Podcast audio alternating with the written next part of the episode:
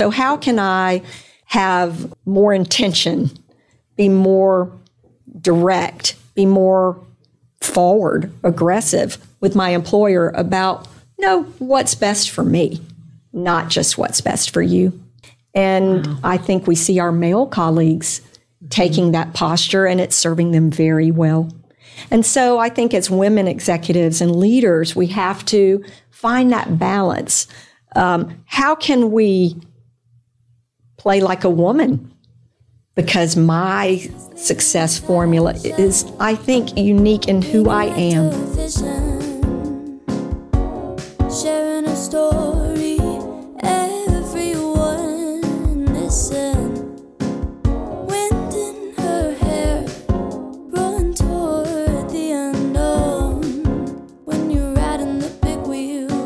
Today, I'm talking with Joy Wilder Lybeer, CRO of Equifax. We're going to have a great conversation about leading through unprecedented economic and market conditions, outperforming your competition in an unpredictable market, and building and retaining a world class sales organization. Joy, thank you so much for being here today. Awesome. I could not want to be anywhere else. This has been on my mind the last few weeks since Aww. you asked me. I'm really looking forward to it. Yeah, I really appreciate you being here today. Um, I was really excited when we got on the, the call because I, uh, you know, we're going to talk about business. We're going to talk about some of the challenges that you're facing. We're going to really talk about some of the things that you're doing that I think are very unique and uh, things that, you know, should really make you proud. I know they make me proud being awesome. a client of yours. um, but we also talked about uh, a few personal things about your life too that I'm going to be excited to talk about today. So it is an intermingled story for yes, sure. it really is. So just to get started, I'd love for you to just talk to everyone who's listening a little bit about your journey, what you do at Equifax, um, and just what that that path looks like for you, and and just some of yeah, like tell us about joy. Awesome. So um, I was a liberal arts major. Did had no idea what I wanted to do, right? Oh, and like someone me. gave me a chance. And I think you and I will talk about over that over the next little bit, giving people chances. So I got a chance right out of school. Had no idea what I could do, uh, what working for a bank really meant. Um, and a couple of years in, they said, you know, uh, we know you know nothing about this, but uh, we think you're smart enough to learn. And that um, appointment in, as an analyst in their strategy organization really set the course for most of my professional life. Um, so, w- served at SunTrust for many, many years 25 years. Uh, in 2008, when it wasn't a great time to be a banker, if you'll mm, recall. Uh, yeah, we all I made my way to the other side of the desk um, at Equifax, uh, ran their financial services business, and then got that call a few years in when someone said, We need you to reinvent yourself and run our partnership organization. Wow. Um, I cried in the crown room when I got that call. I'm like, I'm a banker. What do you mean? Not run financial services. Um, but I probably learned at age 50 more than I'd ever learned in my professional career. Uh, all about resellers, um, generating revenue through others. So, a fantastic time of learning uh, a little bit later uh, in my career. Uh, and then a few years ago, was appointed as our chief revenue officer in the U.S. business. And I, I've served on our company's executive team and had the privilege of working uh, across all lines of business, not wow. just uh, financial services, but all of our verticals.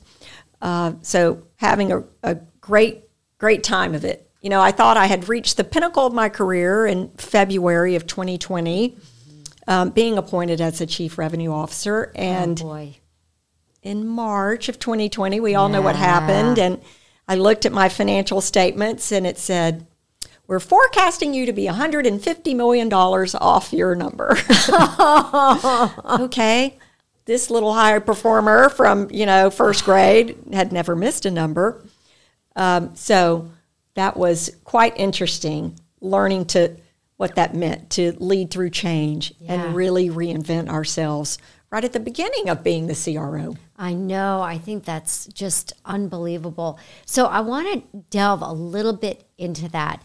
Um, I remember It was actually Friday, March 13th. How ironic. Yes. That's the day. And we were still sitting here at SalesGlobe saying, hmm, do we have people come back? do we not? Right? Because I'm like, we cannot. I'm talking to my business partner and I'm saying, no, we can't have people come in.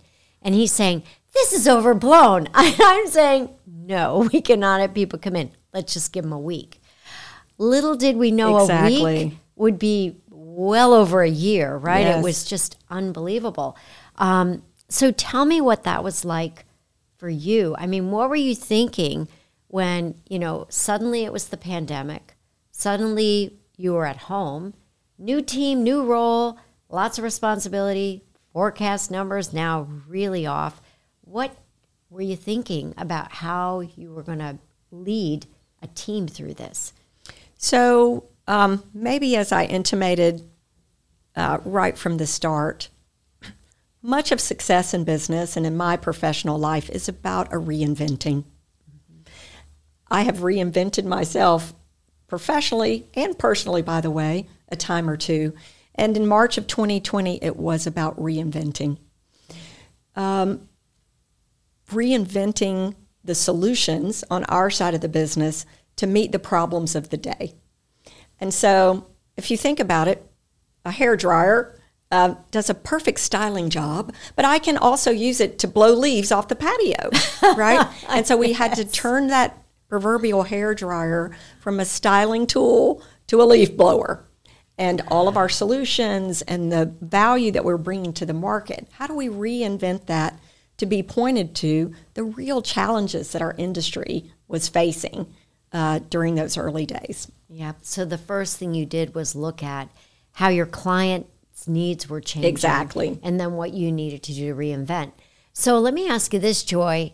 I would think that that can be challenging for your your team, right? Now, we know we're doing this, now we're doing that. And how did you really work with your team to help them see that vision? Sure. Uh, my watchword uh, in times of change really are two. Um, one is pivot, the importance of pivoting, and how do we pivot? Um, it, it, it really goes back to a fundamental truth that many sales professionals can always get behind, right? Which is helping our customers, solving their problems. What are the new problems? What are the new use cases? Okay, we have to pivot to that. And pivoting doesn't mean a 360 degree change in many instances, right? It's 10 degrees to the right. Yep. Okay, we're marching 10 degrees to the right. Instead of loans right now and helping lenders make lending decisions, guess what? We're helping them gather deposits, right? So learning to pivot and learning to avoid hesitating. Sometimes mm. we pause, right?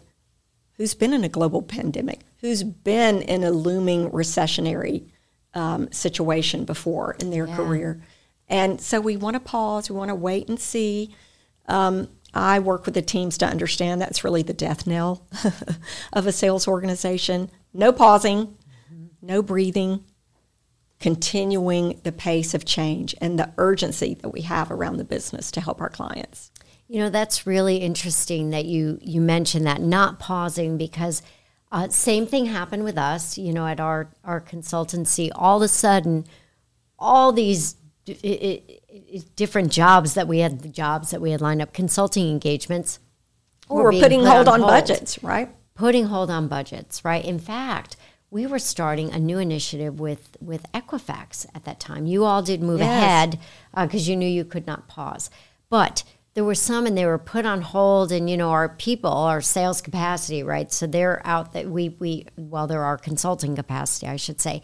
So we placed them on these jobs and we basically pivoted immediately and we started having weekly conversations you know uh, we started video conferencing with c-level executives and others um, management teams just to get them on the phone to talk about what was going on. Nobody really knew what was going on and how that was going to impact their business. Right. So our first pivot was shifting from selling advisory consulting to helping people understand what was going on, what they needed to do to adapt to the changing environment.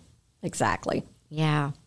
So one of the things that um, we know that you are responsible for is leading transformational change and revenue growth for both your business and your clients. So transformational change, and you've got to grow revenue. And uh, you know, let's let's face it, the economic headwinds for this year are, are a little rough. You know, although some of the financial services sector is doing well, banking is doing well with interest rates and other things, but people are kind of holding back. So, what?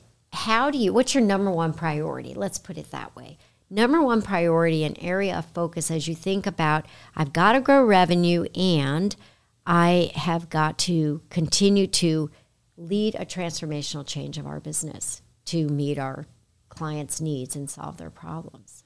I suspect that my answer is um, maybe less intuitive for some, right? Okay. Because I could say, based on our previous conversation, products, value prop, innovation, technology yeah. capabilities.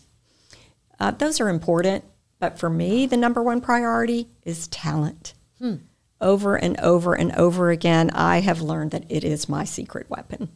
And so understanding um, how I continue to upgrade my talent. Mm-hmm. So I'm pretty tough, right? We have to constantly make sure that everyone on the team is achieving the objectives that we've set forth for the organization. Um, and also to make sure that the capabilities, the competencies that we have uh, on the team are right for the work. And the digital IQ, as an example of the team today, needs to be much higher than it needed to be just 18 months prior. Oh, so I'm yeah. constantly retooling right? To make sure that the competency set we have is what the market um, needs. And maybe the last thing I would observe is um, constantly focusing on my reputation as not only an importer of talent, but an exporter of talent. Oh, interesting. And the way that I import great talent mm-hmm. is two things to show no matter what, your development is my top priority and that I'm going to help you achieve success, even if that means moving to another part of the organization or even outside the company. You know, that's um, that's another really interesting concept. So I know that I also have that same position, and what I what I have observed is that it's actually better, and that people within the organization, if you do have you know someone that's just not really going to make it or someone that can't pull the weight along with the team, in the end, they respect you for making that decision. I have found that because sometimes you have to make pretty tough calls. Okay, so talking about talent, let's talk about sales talent. Now, as we know, particularly since the pandemic, we know that sales has changed dramatically. And we believe that the pandemic kind of pushed forward a lot of things, especially when it comes to technology like three to five years faster yes. than it was expected. Things like, you know, video conferencing have become the norm and very affordable. Do you remember in the day when it was really expensive, you know, to have those big video conference televisions? So, with sales talent today, what is it that you look for and what is it that people need to be thinking about leaders as they're sourcing talent in the future? I go for the raw goods, Michelle, looking for athletes uh, I always am rewarded when I'm uh, bringing on someone who has the raw capabilities. They may not know our business, they may not know data and technology sales, right? But um, they have a nose for money, they have the drive, they have the critical thinking skills that I need, the problem solving skills that might have been deployed in other ways. And they have mm-hmm. the discipline love it when I find someone who has the, the marathon runner, right? or uh, experience as an a, a, literally a physical athlete um, in their past, right? Because they know the discipline that is required to achieve a goal. You know what's really interesting to me? Ah, I have I know a couple of uh, partners in consulting firms, but they're responsible for sales, and I know other people like at the the CEO level and or sorry, chief sales officer level, sure. and they were athletes. There's someone that was actually a professional figure skater. I know a competitive lacrosse player, like he was on some international circuit for lacrosse. And I never thought about that before. But sometimes athletes, well, a lot of times athletes, they make good salespeople, don't they? So, um, speaking of some from someone who doesn't have a, an athletic bone in her body, I have four amazing athletic children. Um, but I was the one in first grade when they said read a book a day that I took that literally, and I'm reading chapter books a day. Wow. And the teacher called the house and said, She can't be reading this book. It's 250 pages. She can't read that in a night. And my mom said, Yes, she is, because you told her to read a book a day. that, that's the goal. She's going to achieve the goal. Wow. So maybe it doesn't always uh, manifest itself in the physical realm, but um, sometimes it does. So, what has changed in what you look for in sales talent today from maybe 10 years ago or five years ago? Well, I think those, you know, looking for the fundamental competencies, I would say that that's um, still true. But um, I think the the digital IQ comment that I made before yep. is quite relevant. Yeah. Um, I often um, observed to the team that many years ago we could rely on relationships, yeah. relationship selling, relationship building. That large financial service organization is buying us because you know they've known Tom a long time, and Todd, they can trust Tom, and you know Tom has been their account manager forever. Mm-hmm. No, I call that the pretty please business. Um, okay, mm. large bank, buy from us because Tom is so wonderful, right? Wow. Because Tom says, please. Um, that doesn't work anymore, right? We have to have individuals who can have a thorough command of the ever changing value proposition that our firm brings to the marketplace, being able to articulate that, combine not only data, but analytics and technology solutions, how they consume our insights. Um, and our teammates have to do that pretty fast. Wow. Right? You have to be on your game and, and have that strong command of where we can bring value to our com- to your company mm-hmm. and you have to be first at doing that there are a lot of competitors in our space right so we have to be first to market and we have to have that compelling value proposition that makes the companies that you observed who are tightening their belts feel yeah. fiscally irresponsible if they don't move forward with our solutions. Oh, that's really interesting and very well said. Um, let me just ask you this other question, which is you mentioned a lot about digital IQ and being able to, I, w- I would think, as you're solving problems for clients, having more information about them, being able to decipher the analytics. What is it saying about your clients or prospective clients? do you find that are you supporting your team, sales, frontline sales, with people that are providing that level of, of help to them? Like, are you looking at more business intelligence, analytical support, or are they learning that themselves, or how's how's that? It's work? a combination. Okay. So um, we uh, many of our teammates, we call them the account team organization, right? Okay. They should be the foremost authority on their customer mm-hmm. and they're using public information and uh, other sources to make sure that they understand not only, of course, the financials and the organizational structures and the leadership team, but also how that organization makes money, how they make decisions, the power bases, the buying centers. They're the foremost authority on the account. Okay. And they have responsibility yep. for doing that. Yep.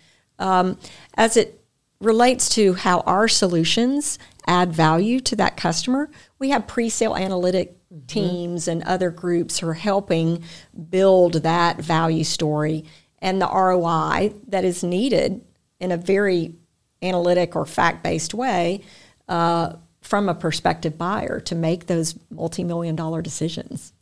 Okay, that's very um, insightful because one of the things that we're finding, Joy, you know, in our consulting work, we are being asked a lot to focus on their sales structure.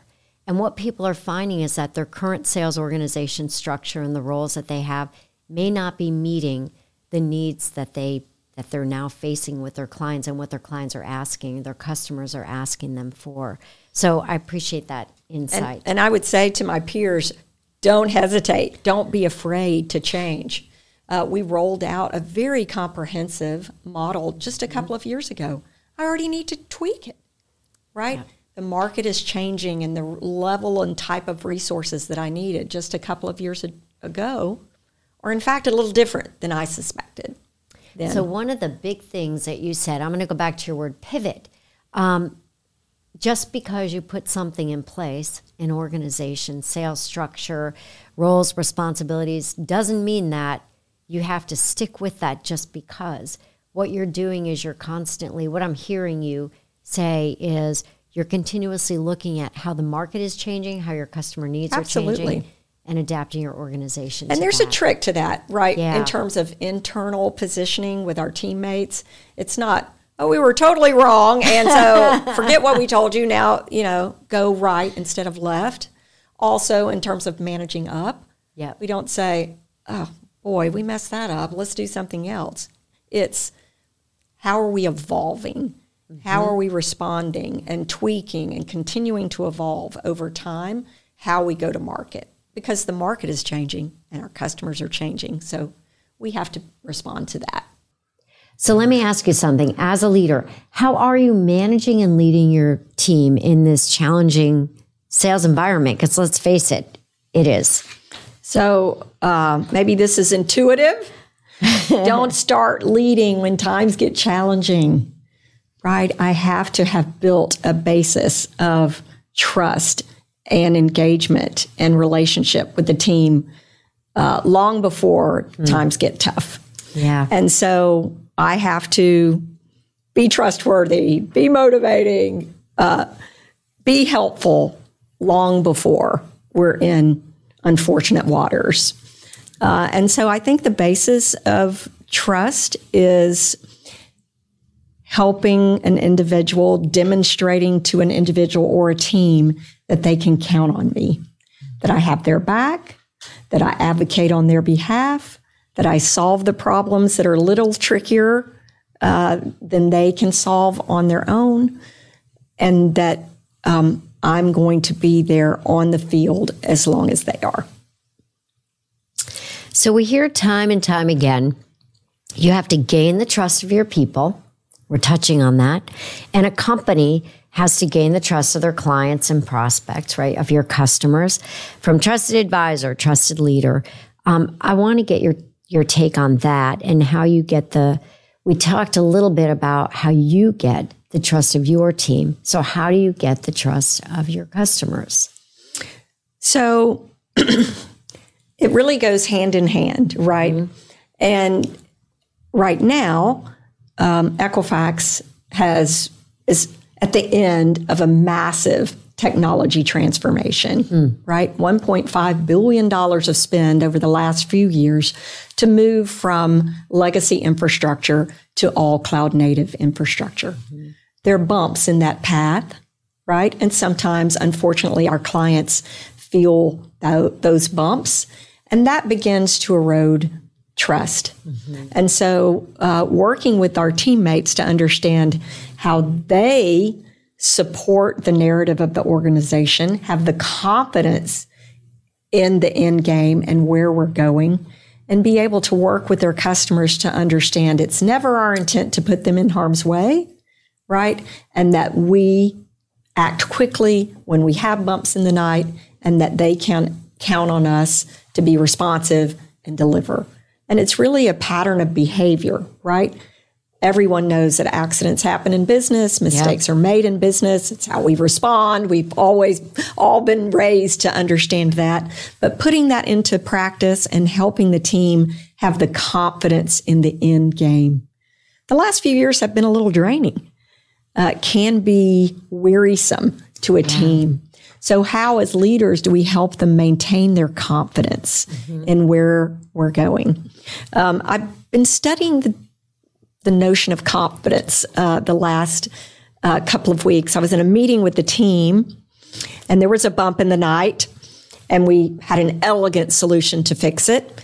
And one of my leaders said, Well, I'm not quite sure I can get behind that because we have to execute flawlessly.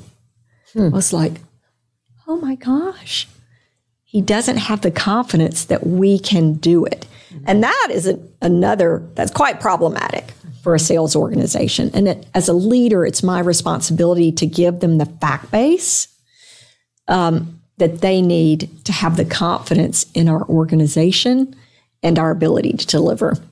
So, your role is really being a very good communicator, a facilitator, a communicator, psychologist. It's not just all about the numbers, is it? I mean, so uh, I'm a little bit of a whiz when it comes to numbers. Oh but you yeah, know what? My yeah. more important um, skill set, I think, is in the area of communications. To your point, mm-hmm. um, I was an English major. I think I stu- I learned to problem solve and analyze situations with my analysis of literature mm-hmm. when I was very young. Um, so it's not just engineers, it takes a village, right? Sometimes it takes those of us who are focusing on communication and relationships and people and talent, putting all that together, right, to inspire the team to go where we need to. Yep. Okay, so as the CRO, your goal is much greater than what an individual can achieve, right? So you got a big number. You have more than just a big number, though. It's like by product, by service. You know, there's a lot of complexity in what it is that you're asked to achieve. So, how do you get the sales organization to focus on the bigger picture and understand, you know, they're part of a whole, even though they're after their own number? So, we really don't win unless we all win. Mm-hmm. And um, so the bigger number, Joy's, we call it Joy's number. okay. Ultimately, Joy's number is the number, right? And how do you get people to care about Joy's number? That's the thing. Mm-hmm. And I remember my early early days when I had had a P&L for the first time mm-hmm. and learning that just because I was the leader and it said that on the name tag on the nameplate on my door, that didn't make me the leader. Mm-hmm. It was when the branch manager called me on the phone and said, "You know, I've made my number. It's 1227. It's at the end of the year. I've made my number. What do I need to do to make sure you meet yours?" Oh, right. So wow. yep. it's looking uh, over your shoulder and seeing followers and having people enrolled in the larger vision mm-hmm. um, and knowing that we win when Joy's number is covered. That means if some people are struggling on their team's number, that those who are uh, reaching more success are going to overfunction when one of the teammates is underfunctioning. So, another way to help a sales organization get on board with the larger goal, mm-hmm. first, of course, helping to them to see how their portion fits into the greater good, but also helping them understand how they can be successful with their own goal. And sometimes low performing teams, when they're you know, at the bottom of their performance and looking at that very tall climb, it's over, can be overwhelming. Mm-hmm. So I remember a strong lesson that I have deployed ever since, learned many years ago, is the power of breaking it down. Hmm. If a team's goal is 10 and they're at zero, for me to say, do 10, do 10, right? it's, it's overwhelming. So if a, goal, if a team is at zero, I can say, do one and what do you want to happen if you achieve one? Well, it would be nice to have an extra day off, or it'd be nice to work from home, or it'd be nice to have lunch brought in. Hmm. Awesome. Do one. Next week, what do we think we can do? How about two? Do two. What would be nice to to uh, reward getting to two? All the while, I know I need them at 10x of that, right? Mm-hmm. But breaking down the goal into a lower number and also breaking down the time. We think of an annual goal. Um, I never forget when my boss, a few bosses back, said, Joy, you're kind of behind. What are you doing? Huh. And I said, I've never missed. I'm not going to miss. It's not 1231 yet. I'm going to get there by 1231. He said, Joy, last time I checked, we were a publicly held company. You have to meet it every quarter. And it's that same notion, right? For a team that's struggling to perform, we want to say, wow, do one, but what can you do this week? Mm-hmm.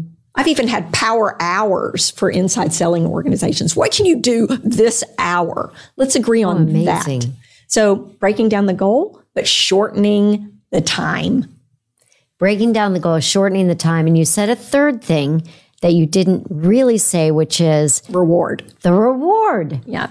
Yep. You Great. said it. Mm-hmm. Yep. If you could pick, let's talk about efficiency. If you could pick one thing to drive efficiency and successful outcomes of your team, what would that be? So, um, the notion of helpfulness is really not a notion that is embraced mm. by corporate America, in my observation. And so, when we're talking to the team about efficiency and success, it's counterintuitive to ask for help.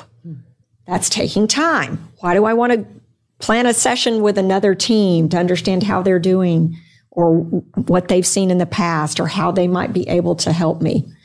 In fact, that is the most efficient answer because when we're working together, right, we come together more quickly and we are able to scale successes that people have had in other teams or in other organizations. Um, and so I really require helpfulness. Mm-hmm. In fact, um, and when I figured out that this is not intuitive for everyone to be mm-hmm. helpful, mm-hmm. right, or to receive help, or to ask for help, um, we we actually talked about it what does helpfulness look like? Why is it so important? Why is it so important for the team for you to ask for help or receive it? Uh, and now it's pretty much a part of our DNA. Mm-hmm. Wow. Uh, and that helps us be more efficient and effective. I think that's great. And that is counterintuitive to what you hear in corporate. Um, so I think that's really an incredible thing for people to think about. Don't go it alone, right? Do not go it alone. You know, when I think about people that I hire, I look for people that are more talented than I am. Some people will say that's not so hard to do, Michelle, but whatever. Anyway, the reality is, um, we also, as a firm, I believe that we're a better firm and provide better answers by asking each other for help and leveraging the strengths that other people have to offer. So I love that that's one of your, I would call it maybe a secret sauce to your success so, building a high performing team is about curating a mm. diverse portfolio of resources. Mm-hmm. So, we ha- can draw on um, a team whose complexion is quite varied. And I'd love your take on this. it isn't diversity for diversity's sake. Mm-hmm. It is uh, building that puzzle so the puzzle pieces have to fit, right? We have to share a common commitment to a unique culture that we're all building. So we have to have an affinity. Yep. The puzzle pieces have to align and have an affinity toward the common goal and how we want to operate as yep. a team. And so, yes, I seek um, a diverse leadership team with different competencies being brought to the table, and yet we must share a common goal. Yes, I completely agree with that. Um, we all want to have, you know, that diverse team to bring different thinking in, but you've got to be aligned around what that mission and vision is. So tell me, how do you do that? I had a teammate the other day say, when I said, Come on, need a little more chutzpah. you need to be a baddie.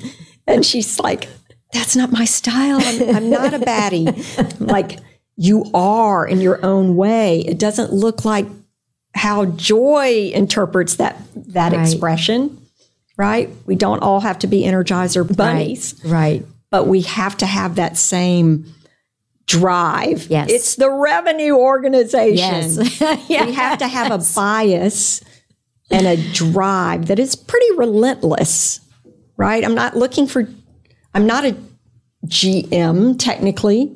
Yep. Right. I do have to manage our expenses and understand COGS and make sure that my cost of sales is appropriate. Yep. But at the end of the day, I'm the one that has to be have a strong bias for top line and I need people on board and sales leaders who share that obsession. Yes. Yep. So it sounds like you really love your job. Let me ask you something. Is there something in your life that you practice and remind yourself of each day? I mean, I you're um, very accomplished woman, very demanding job, very big team, a very diverse work that you do. And we won't even, we haven't even talked about all the writing and speaking and all the other things that you do. But is there something that you kind of remind yourself of every day? Well, I do um, ask the good Lord for capacity every day. I shared with you, Michelle, uh, as we were getting to know each other better, that I became a single mom uh, with four young children mid career. Yeah. Um, had a big girl job, had four children at home. I was their exclusive provider. Mm-hmm. So I had to operate on all c- cylinders. My inclination was to pull out the Wonder Woman cape. Mm-hmm. When I overfunction, it doesn't it doesn't go well, right? and so I do have a, a strong spiritual life, and I do literally pray for that capacity every day so that joy can be more than my my human limitations uh, will allow. That's pretty that amazing. Yeah, that does make sense. It's pretty amazing, Joy. I wasn't going to ask you this, but I'm going to ask you this right now. I want to delve a little bit more into your faith. Sure. Because when I was reading on your LinkedIn, you know, it was, what are they, door openers, door openers? Door holder. Door holder. Okay.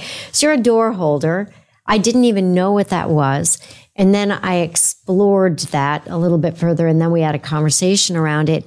And the reason I wanted to talk about that is because you said something that really resonated with me. There's something that you get involved in that kind of helps set your path for the year, even. Um, we're part of something bigger. So, talk to me a little bit about what it is that you do. Awesome. So, um, the expression door holder uh-huh. is a more meaningful term to describe someone who is giving of themselves. And in my faith journey, I serve as a door holder. In this instance, you're referencing my participation in a conference every, at the beginning of every year, where as many as 50,000 students between the ages of 18 and 25 gather to explore their own faith journey. So I'm there supporting uh, the participants with resources, with t-shirts and uh, books and journals to help them explore their own uh, faith journey. I like to think that the term door holder, though, is who joy is no matter the realm. Mm-hmm. I seek to open the door and to hold the door for my teammates in a professional context, in a personal context. I have a large family, as I've shared. And so joy is the door holder. How do I help you achieve your professional best? And at the end of the day, my legacy will be about my people, my people at Equifax, how I have achieved, um, how I have helped them achieve their best. Um, that's what's going to ultimately matter. Uh, I think I shared with you that my parents chose my name for a reason. And boy, it's a tall bar to live up to. Yeah. Um, being joy. And my faith journey is really how I do that. Corporate America can be brutal. Yeah. Um, and I survive and thrive because I seek to be joy every day. That's wonderful. Thanks for sharing that story. So now we're going to get back to business. Awesome. And we're going to talk about three things. All right, now I'm going to I'm to pick your brain. If you could pick 3 things that a sales leader can do right now to make a difference in their sales organization, what would that be? Okay. I'm going to refer to my notes, my three things. Yeah, I made you distill it down to three, which was very difficult. okay. So I would say um, making sure that the team has the tools they need to be successful. Yeah, that's at the end one. of the day. Back to being door holders, we're enablers. My team needs to have the tools uh, available to them to be successful. For example, the pre sales analytics that we talked about, the ROI calculators, the value story. Mm-hmm. I need to be working with product and marketing and our analytic consulting organization to make sure that they're equipped to be successful. Otherwise, they're in the pretty please business, yeah. like we talked about, right? Um, number two, operationalize routines mm-hmm. so that it is not being recreated every single time we make a sale mm-hmm. or have a, have a certain motion. Yeah. Uh, for example, uh, we typically describe the process from lead to contract and then from contract to cash. Okay. Right? Mm-hmm. I have to be involved all the way from lead to cash. If it's not cash, it's money, funny money on mm-hmm. paper. So, how can we operationalize the routines either in legal or in our operations group or in fulfillment or in technology so that it's more turnkey, more repetitive? And number three, um, maybe counterintuitive, act on performance deficiencies that are around them. Hmm. No one likes to be on a team where there's mediocrity mm-hmm. or there's mediocrity that is allowed or rationalized or worked around. So, in fairness to you, Michelle, I have to work on Jane's inefficiencies mm-hmm. or lack of competency because it starts undermining what Michelle can achieve. Yep. The CRO. It's currently one of the most sought after careers in large companies. I mean, it just happens to be also one of the roles with the highest turnover. And these are, are good stats. So the average CRO, I know they last about two years in the job. And it's not so much that people are fired, they leave. So what we're finding, it's a voluntary turnover. Um, you've been with Equifax for 15 years. You've been in your role over three years. So you're already beating the odds, right? We already figured that, that one out. Tell me, what does it take success to be successful in your role? And really, I want you to think about too, like how your CEO, how your leader and that executive team needs to and can help you set yourself up for success in that role. So, in my next life, I'm coming back as an author. Oh, very of good. a book entitled "Being a, C- a Great CRO: How to wow. Be the Boss When You're Not." Oh, that's how to be the boss when you're not. Mm-hmm. Being successful in the CRO position means leveraging your influencing competency mm-hmm. to the utmost.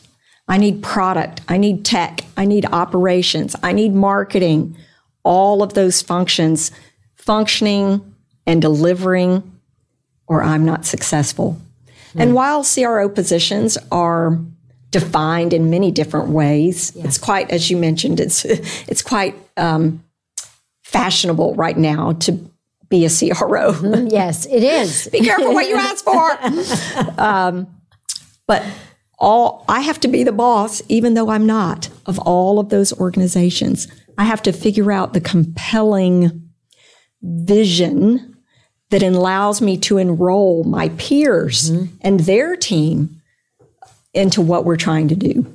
And that's not always easy. And so it's a glamour title, it's not a glamour position. Yeah. It can be very draining. And it, it has been, honestly, Michelle, so very draining uh, in the last couple of years, which gets me to the answer to your second question, which was so, what can the CEO do? What can the executive team do to enable uh, success? It's pretty simple.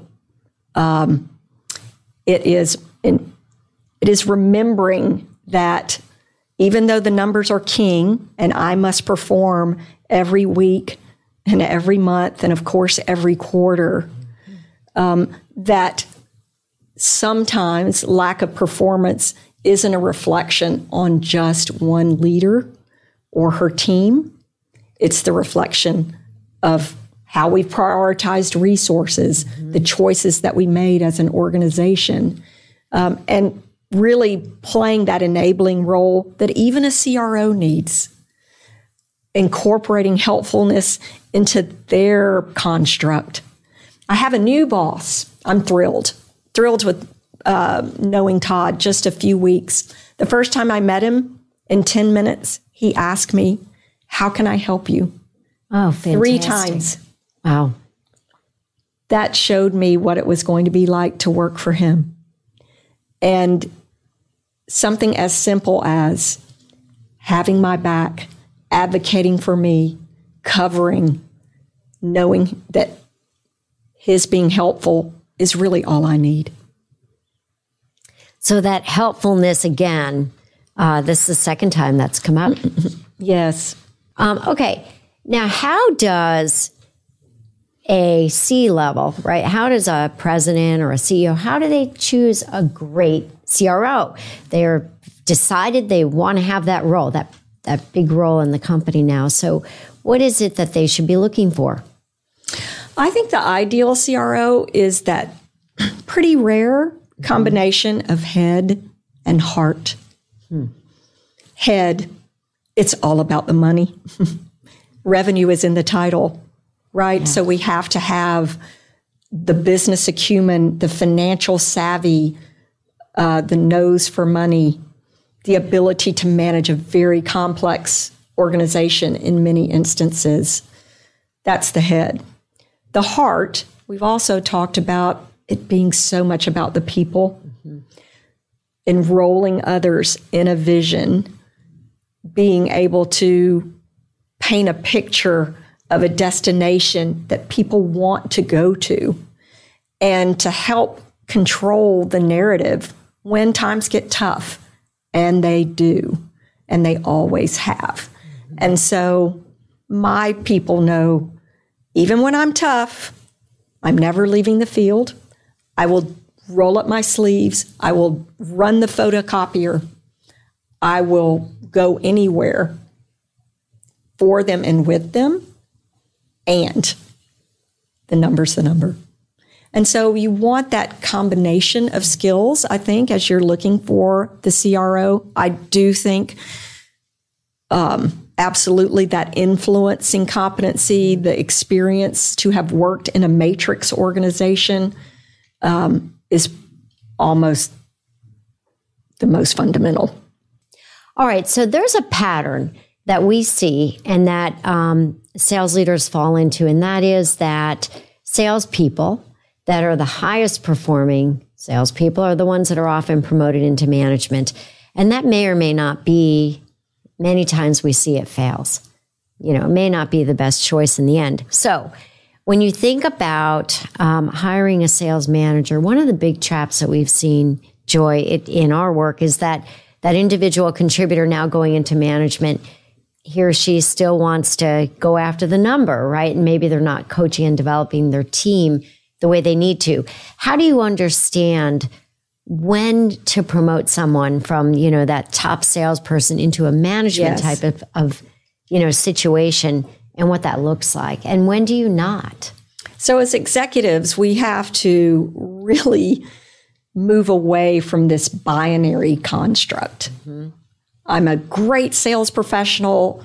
And so the only way for me to continue to take on more responsibility and make more money and meet my financial goals is to be the boss of the people I used to be. Mm-hmm.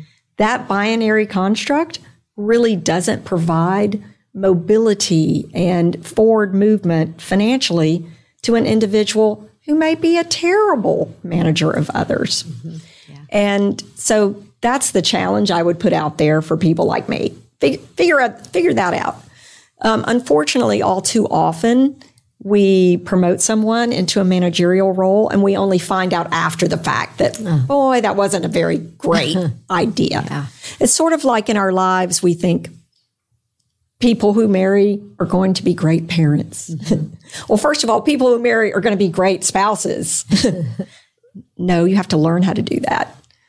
You're going to be a great parent. No, you have to learn how to do that. Mm-hmm. And so, affording teammates who do have a true interest in managing and leading teams, affording them that development track so they can test their hypothesis that this is what they're going to be great at and that's what they want to do and also allow us to see the see the teammate with training wheels on before we take them off and they're riding the bike and running a big organization. And in fact they would have been a fantastic uber sales professional. Mm-hmm. um, not a manager. The story that i use to remind myself of this conundrum um, I'm bad at sports analogies, but I was um, I was exposed at one time in my career to an individual who was arguably the best kicking coach in the entire NFL. Wow! And guess what? He was exclusively in a wheelchair. Wow. So he was never the kicker. Mm-hmm. He was the great kicking coach. So we don't have to be the great, greatest sales professional to be the great leader. And when we are the great professional, that doesn't automatically mean that we're the best sales leader. I would say that's a pretty darn good analogy, Joy. yeah, that's really good. So, what is it about the job of a CRO that people don't think about? And so, if, if they're thinking about it, what would you want them to know? Well, the job is more about people mm-hmm. than than some professionals in other parts of the organization might know. And at the end of the day, the legacy of a chief revenue officer to me is the extent to which they raised great, high performing uh, sales individuals. So it, back to your hmm it's communication, it's enrolling others, it's having a nose for talent, it's helping people see the vision of where we're going. It's more about that than me driving a product agenda or an innovation um, value within the team. It's about the team. Okay, I got to ask you this question. You are all over social media. You are attending events. You're traveling all the time. You're writing. You took time for this podcast today. Your organization is very big that you're running. It's not a little organization. How do you do it? Oh, and I forgot, you got a personal life. if I'm not mistaken, you've got a couple of grandkids on the way. Yes, yes. Like how exciting. And you've got six kids actually right, right? i mean six there's a kids lot. soon to be five grandkids. Unbelievable. Yes. And I so remember the important. prayer for capacity. Yes. Um, i also learned early on that joy didn't need a lot of personal time. Many of you who are the parent of several children mm-hmm. right? You don't eat in the early days without someone in your lap. You may not even use the restroom or take a shower alone, right? you don't have a need for a lot of personal time. Um, I am bored pretty quickly. and so I love a full life. And luckily, Chris Lybeer loves a full life too. so we cram it in. And um, that, that gives me a lot of satisfaction. That's great. All right. So trust, authenticity, People say they go hand in hand. Um, I would say maybe you have to have both, but they're two very different things. I want to get your take on trust, authenticity at yes, work. for me, authenticity is a part of my trust formula. Okay. Yep. And I I can see the exact moment that that le- life lesson um, hit home. I was at the Disney Institute on a stage speaking to a thousand teammates when I was um, at Truist. And I shared a story. Hmm. I shared the fact that I came into the new role and they fell in love with me at a time when my then husband was falling out of love with me. Oh. And how my relationship with them as teammates and building that trust relationship came at the exact right time. And so, speaking to the audience as a new single mom with four children, 70% of my workforce when I ran retail banking uh, for the organization was women. At least half of those women were hourly teammates wow. who were single providers. And my willingness to share that journey that I was experiencing really helped me connect with them. And I didn't even really know the power of it mm-hmm. at the time. And since then, I am my authentic self at work. Of course, sometimes people use that as a as a way to excuse inappropriate behavior. You know, I'm not talking about that, but I'm saying being willing to be vulnerable, mm. being willing to say, this happened in my work life. I had a problem with this or that. This is happening in my personal life. Again, not over disclosing, but just showing your your humanness and your realness and your frailties. Sometimes our frailties are what makes us strong. And people know that and appreciate you exposing that to them. You know, it's funny you use the word vulnerable because that's the word that came to my mind as you were talking. I'm like, wow, you got to show some vulnerability. And equally so, Joy, you have to be very brave. Takes bravery. So, seeming weak is yeah. really brave. Yeah. Okay. So, are you game to play a game? Perfect. Hit All right. me. All right. So, let's imagine here you are. Uh, let's imagine it's 20 years ago or so, and you have all the knowledge that you have amassed today, then. Is there something, personally, professionally, whatever it is, that you may do differently, or you would say, you know, a lot of people say, What would you tell your younger self? What is it that you would do differently and why? So, part of what makes joy joy and hopefully pretty effective is my servant mindset. That servant mindset should be deployed with my team. How am I enabling them? Perhaps had if I could do it d- differently, mm-hmm. I wouldn't take that same servant mindset with my employer. Meaning at age 22, show up. What do you need me to do? How can I grow? How can I contribute? I just want more responsibility and I want to make more money. That's all.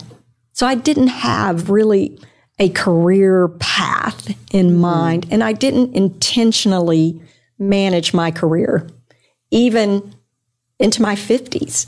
It's always been about how can I serve you?